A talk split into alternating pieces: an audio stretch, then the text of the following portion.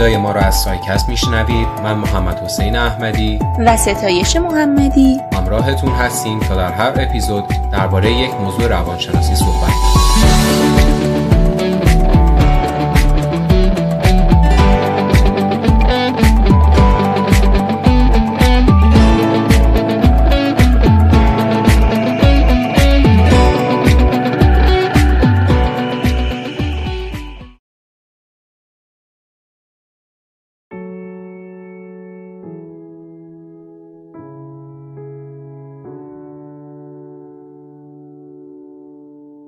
پیام ها متولد میشن تا مخاطبینشون رو متقاعد بکنن. گاهی قرار تغییرات بزرگی ایجاد بکنن. چیزی مثل یک انقلاب. من دولت تعیین می‌کنم. من تو دهن این دولت می‌زنم. من دولت تعیین می‌کنم. من به پشتیبانی این ملت دولت تعیین می‌کنم. گاهی وقتها هم باعث جنایات بزرگ میشن. مثل ماجرای هیتلر.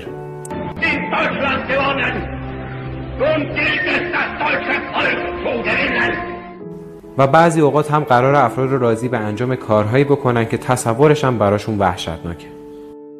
امید دارم حالا دیگه من قبول کرده باشی. برو فرمان امیرت اجرا کن. این فرض عبدالامید فرض بر تو واجبه. بگو چی هستی؟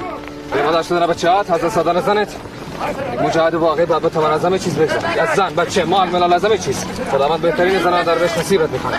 شک داری؟ حاضر کفاره. تو با کفار شدی. اما خب همیشه هم اینجوری نیست. گاهی وقتا هم قراره خیلی ساده متقاعدمون کنن که چیزی رو بخریم. ببین میری شهر فش خیالت راحت راحت راحت. اصلا بگو آشنای منی.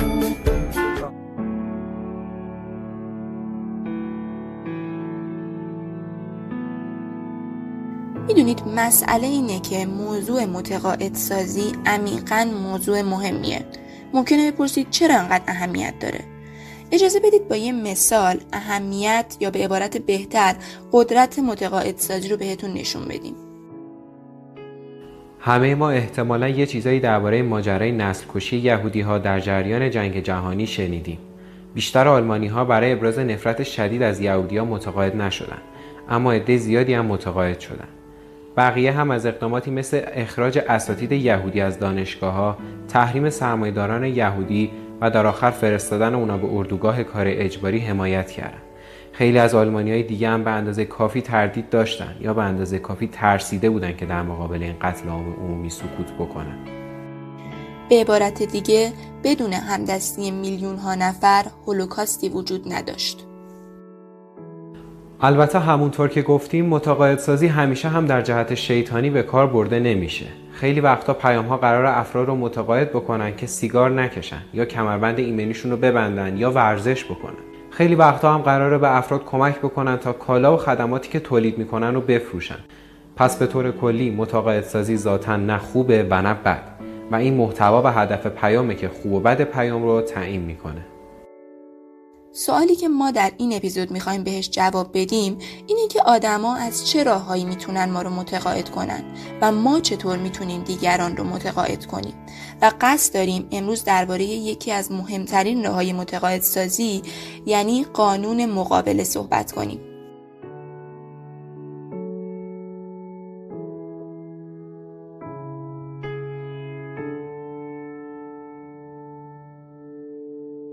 چند سال پیش یه استاد دانشگاه کار جالبی کرد. اومد برای تعداد زیادی از کسایی که اصلا نمیشناخت یه کارت تبریک سال نو فرستاد. و خب تا حدودی واکنش اونا رو پیش بینی می‌کرد. ولی نتیجه خیلی عجیب تر از پیش بینی خودش بود. حجم بسیار زیادی از کارت تبریک به دستش رسید. اون هم از طرف آدمایی که نه میشناختنش و نه حتی یه بار باش همکلام شده بودن. و صرفا به این دلیل براش کارت تبریک فرستاده بودن که کارش رو جبران بکنه. و این موضوع نشون دهنده یکی از پرقدرتترین سلاح‌های متقاعدسازیه یعنی قانون مقابله. قانون مقابله به ما میگه که باید به طریقی مشابه کاری که دیگری در حق ما انجام داده جبران کنیم. یعنی مثلا اگر داییمون ما رو به صرف شام دعوت کنه یه مدت بعدش ما باید اونا رو دعوت کنیم. یا اگه دوستمون برای تولد ما یه هدیه گرون قیمت بخره طبیعتا وقتی تولد اون برسه ما نمی‌تونیم با یه هدیه ارزون سرتای قضیه رو ببندیم. می‌بینید این ماهیت قانون مقابل است که ما رو به نوعی مدیون می‌کنه تا در آینده محبتی که در حقمون شده رو با موارد مشابه جبران کنیم. و خب طبق تحقیقاتی که انجام شده میشه ادعا کرد که قانون مقابله تقریبا در تمام جوامع وجود داره و حتی می‌تونیم بگیم خیلی قدیمی تر از اون چیزی که ما فکرشو بکنیم. مردم شناس برجسته ریچارد لیکی معتقده ما انسانیم. چون نیاکان ما یاد گرفته بودن که غذا و مهارت‌های خودشون رو در شبکه آبرومند از وظایف به اشتراک بذارن. به عبارت دیگه قانون مقابله به نیاکان ما امکان تقسیم کار و مبادله انواع کالا و خدمات رو می‌داده. یعنی خیلی ساده هر فردی در قبال لطفی که از طرف دیگه دریافت می‌کرده باید کاری برای جبرانش انجام می‌داده. و این موضوع باعث ایجاد وابستگی های بین فردی و بین گروهی می‌شد و افراد رو به شکلی به همدیگه متحد می‌کرد. در نتیجه واحدهایی به وجود می اومدن که کارایی بیشتری داشتن چون توی این واحدها افراد تعهد بیشتری نسبت به همدیگه داشتن. و خب این موضوع می‌تونه خیلی جالب باشه چون برای اولین بار در طول تاریخ آدما می‌تونستن منابعی که در اختیار دارن رو ببخشن بدون اینکه اون رو از دست بدن و این مسئله باعث می‌شد خیلی از موانعی که سر راه مبادلات بودن از بین برن. و این مکانیزم انتباقی عملا انقدر دستاورد داشت که تا زمان ما هم با قدرت باقی مونده. یکی از جالبترین مثال هایی که درباره قانون مقابله وجود داره ماجرای کمک انسان دوستانه مکزیک به اتیوپیه قضیه از این قراره که در سال 1985 اتیوپی به معنی واقعی کلمه فقیرترین و محرومترین کشور دنیا بود. این کشور در نتیجه سالها جنگ داخلی و خشکسالی منابع غذاییش از بین رفته بود و هزاران نفر از مردمش بر اثر گرسنگی و بیماری از دنیا رفته بود. حالا تصور کنید توی این چنین شرایطی مکزیک 5000 دلار کمک نودوستانه برای اتیوپی فرستاد تا اینجا قضیه مورد عجیبی وجود نداره اما از اینجا به بعد قضیه جالب میشه. چون مسئولان صلیب سرخ اتیوپی به جای اینکه این پول رو خرج سر و سامون دادن به اوضاع اتیوپی بکنن برای کمک به مکزیکو سیتی فرستادن. چون گویا در همون سال در مکزیکو سیتی یه زلزله اتفاق افتاده بوده. توضیح مقامات اتیوپی این بود که با وجود نیاز شدیدی که در اتیوپی حاکمه این پول به مکزیک فرستاده میشه. چون در سال 1935 مکزیک برای اتیوپی که اون زمان توسط ایتالیا اشغال شده بود کمک نوع‌دوستانه ارسال کرده بود. همونطور که متوجه شدید قانون مقابله با گذشت تقریبا نیم قرن و در اون شرایط سختی که اتیوپی داشت کار خودشو کرد. پس حالا خیلی راحت تر می‌تونیم درک کنیم که چرا زشته کاسه نظری همسایمون رو خالی پس بدیم. دقیقا قانون مقابله به شکل وسیعی در زندگی روزمره ما وجود داره و سرپیچی کردن از این قانون اصلا کار ساده نیست. چون اساسا مردم از افرادی که چیزی رو می‌گیرن و هیچ تلاشی برای پس دادنش نمی‌کنن خیلی خوششون نمیاد.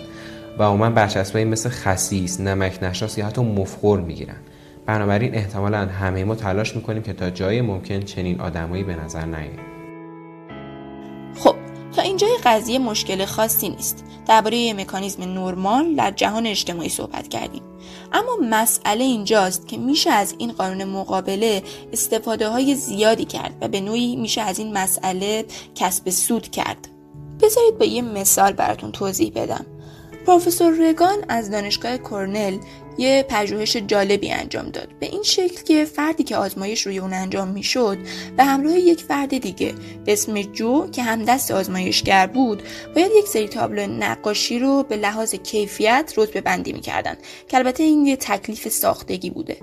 توی time استراحتی که بین کار بهشون داده می‌شد جو می‌رفت بیرون و با دو تا شیشه نوشابه یکی برای خودش و یکی برای فرد مورد آزمایش برمیگشت و می‌گفت که من از اون یعنی محقق پرسیدم که می‌تونم یه شیشه نوشابه برای خودم بخرم و اجازه داد بر همین فکر کردم که یه دونم برای تو بخرم.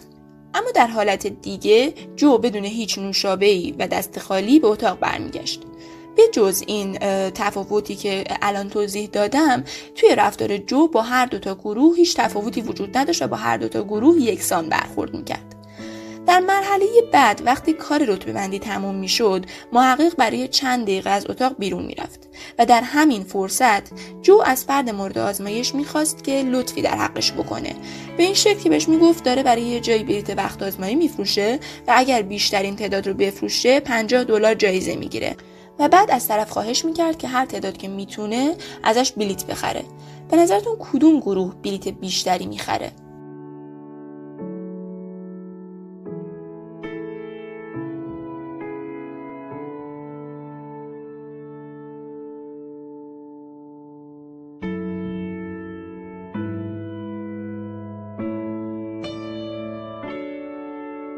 همونطوری که احتمالا حد زدید جو بیشترین تعداد بلیت رو به افرادی فروخت که در حق اونها لطفی کرده بود. در واقع این افراد چون احساس می‌کردن که مدیون جو هستن به طور متوسط دو برابر بیشتر بلیت میخریدن.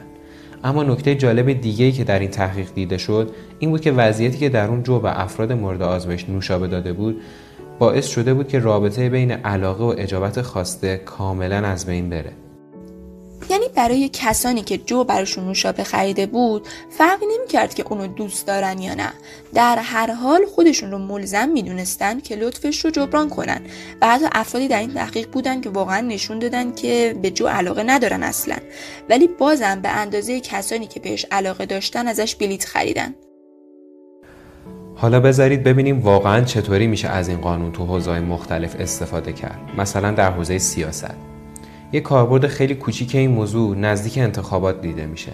احتمالا همه ما دیدیم که نزدیک انتخابات مختلف کاندیدا میافتن به بذل و بخشش کردن و احتمالا رایشترین شکلش هم شام دادن باشه. خب در نگاه ما این حرکت ممکنه خیلی حرکت چیپ و پستی باشه که کسی بخواد از این طریق رأی جمع بکنه. ولی در عمل برای کسی که این کارو می‌کنه مهم نیست. به نظرتون چرا؟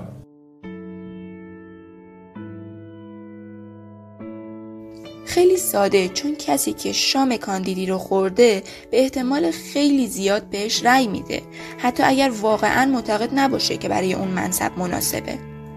اما استفاده از تاثیر این موضوع فقط محدود به مردم عادی نیست. برای مثال در مبارزات انتخاباتی اولیه ریاست جمهوری آمریکا در سال 1992 از هنرپیشه به اسم سالی کلرمن پرسیدن که چرا نام و شهرتش رو در راه کاندیداتوری جری براون خرج می‌کنه؟ و اون جواب داده بود که چون 20 سال قبل من از ده نفر از دوستانم تقاضای کمک کردم و جری تنها کسی بود که به من کمک کرد. البته قانون مقابله رو می‌تونیم در حیطه بازرگانی هم به خوبی مشاهده بکنیم. در این مورد نمونه های خیلی زیادی وجود داره. اما مثالی که قطعا هممون دیدیم شگرد نمونه رایگانه. این شگرد یه روش بازاریابیه که پیشینه طولانی و موثری داره و در اغلب موارد این شکلیه که مقدار کمی از محصول مربوط در اختیار مشتری بالقوه قرار داده میشه تا اون رو امتحان بکنه و ببینه میپسنده یا نه. حسن روش نمونه رایگان اینه که یک هدیه است. و همینطور که از هر هدیه انتظار میره می‌تونه قانون مقابله رو فعال بکنه. برای خیلی از مردم سخته که نمونه رایگان رو از فروشنده‌ای که برخورد فوق‌العاده مهربونی داره بگیرن و بعد خلال دندونش رو پس بدن و برن. و به همین دلیل ممکنه خیلی از افرادی که نمونه رو تست می‌کنن کمی از اون رو بخرن. حتی اگر مزش خیلی هم باب میلشون نبوده باشه.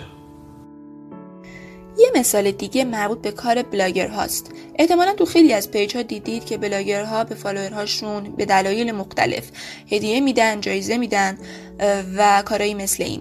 و خب اگه از یه زاویه دیگه به این حرکتشون نگاه کنیم اینم یه جور متحد کردن follower ها به خودشونه دیگه. یعنی وقتی یه بلاگر داره هزینه می‌کنه و جایزه میده این تعهد رو در follower هاش ایجاد می‌کنه که پستاشو بیشتر like کنن یا page ش رو به دیگران معرفی کنن یا پستاشو save بکنن و درخواستایی از این دست.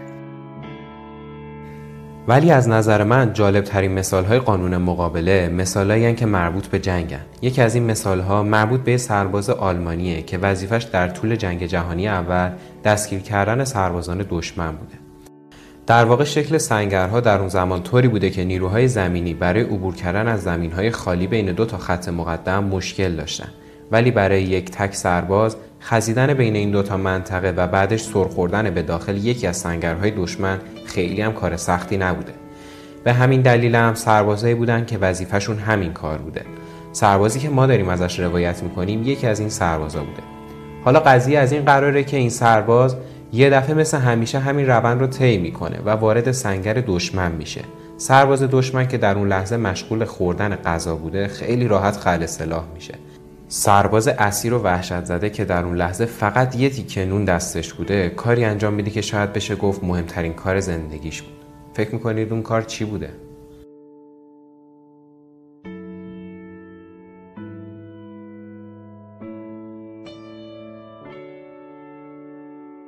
اینکه یه تیکه از نونی که دستش بود به دشمنش داد و سرباز آلمانی به قدری تحت تاثیر این حرکت قرار گرفت که نتونست دستگیرش کنه و از دستور مافوقش سرپیچی کرد و دست خالی به مقرشون برگشت.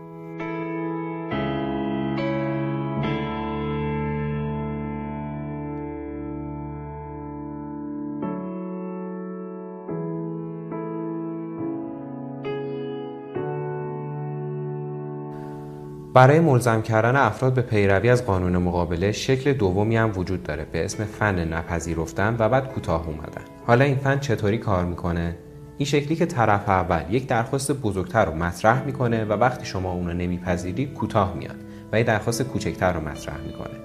و از اونجایی که اون از درخواست اولش کوتاه اومده یه جورای قانون مقابله رو در شما فعال می‌کنه تا شما هم کوتاه بیاید و درخواست کوچکترش رو بپذیرید برای مثال رابرت سیالدینی نویسنده کتاب تاثیر تعریف می‌کنه که یه دفعه داشته تو خیابون قدم می‌زده که یه پسر ده دوازده ساله بهش نزدیک میشه و میگه داره برای نمایش سالانه پیشاهنگی بلیت میفروشه.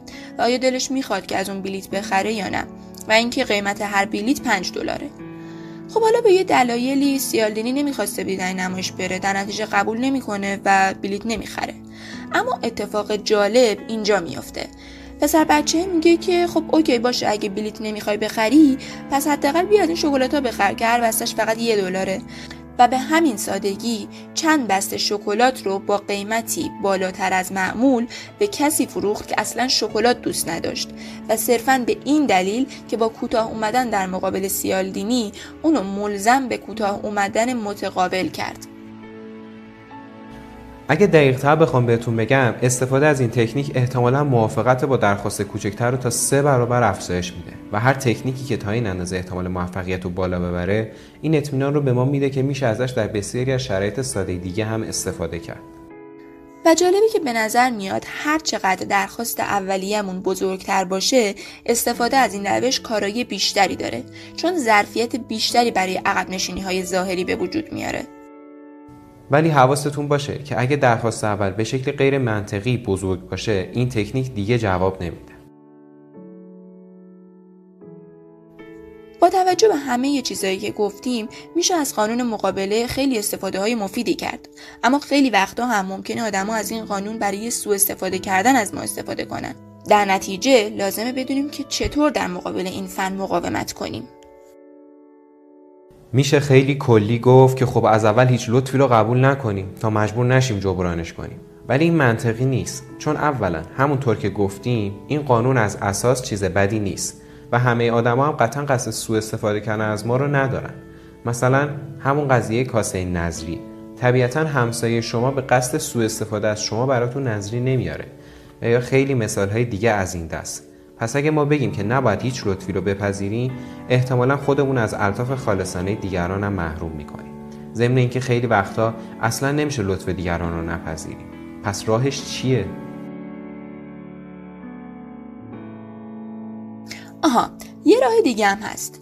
اینکه ما لطف دیگران رو قبول کنیم با این پیشورز که در قبالش ما هم در زمان مناسب یک لطف منطقی به اونا می‌کنیم. و تا اینجا همه چیز خیلی طبیعیه و این دقیقا همون قانون مقابله که ما ازش به عنوان عامل پیشرفت جوامع بشری در طول تکامل یاد کردیم. اما اگر ببینیم که این لطف طرف مقابلمون صرفا گام اولیه برای سوء استفاده کردن از ماست اون وقتی که کاملا قضیه عوض میشه. طرف حساب ما دیگه اون آدم خیر و دوست داشتنی نیست بلکه آدمیه که می‌خواد از ما سوء استفاده کنه. در نتیجه دلیلی نداره که به این آدم پاسخ درخورش رو ندیم. ببینید قضیه خیلی ساده است. فرمول قانون مقابله چیه؟ احسان در مقابل احسان نه احسان در مقابل نیرنگ. در نتیجه اگر متوجه شدید که لطف طرف مقابلتون در واقع حربه‌ای برای نمکگیر کردن و سوء استفاده از شماست دیگه نیازی نیست حرکتی برای جبران انجام بدید چون معادله از اساس غلطه.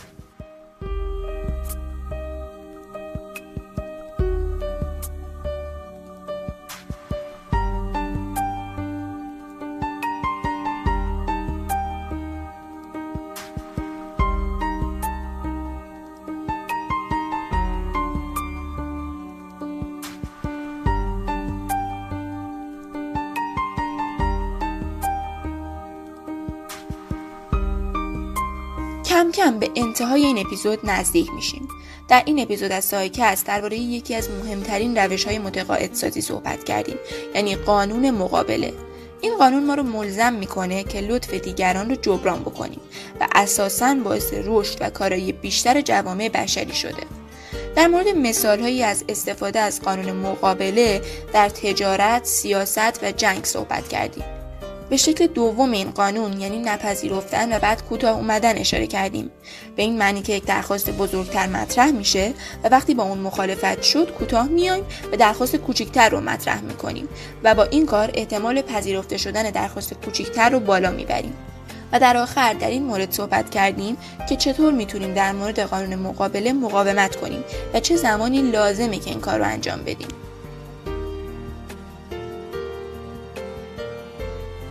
و اما به عنوان آخرین صحبت های این اپیزود می‌خوام در وهله اول از همه دوستانی که نظراتشون رو به طرق مختلف برای ما فرستادن و باعث شدن ما خیلی از نکات ضعف و قوت کارمون رو پیدا بکنیم تشکر بکنم. و در این حال از همه دوستانی که این اپیزود رو گوش می‌کنن خواهش می‌کنم که نظراتتون رو چه از طریق قسمت کامنت اپی که پادکست رو از اون میشنوید و چه از قسمت دیدگاه های تلگرام برای ما بفرستید.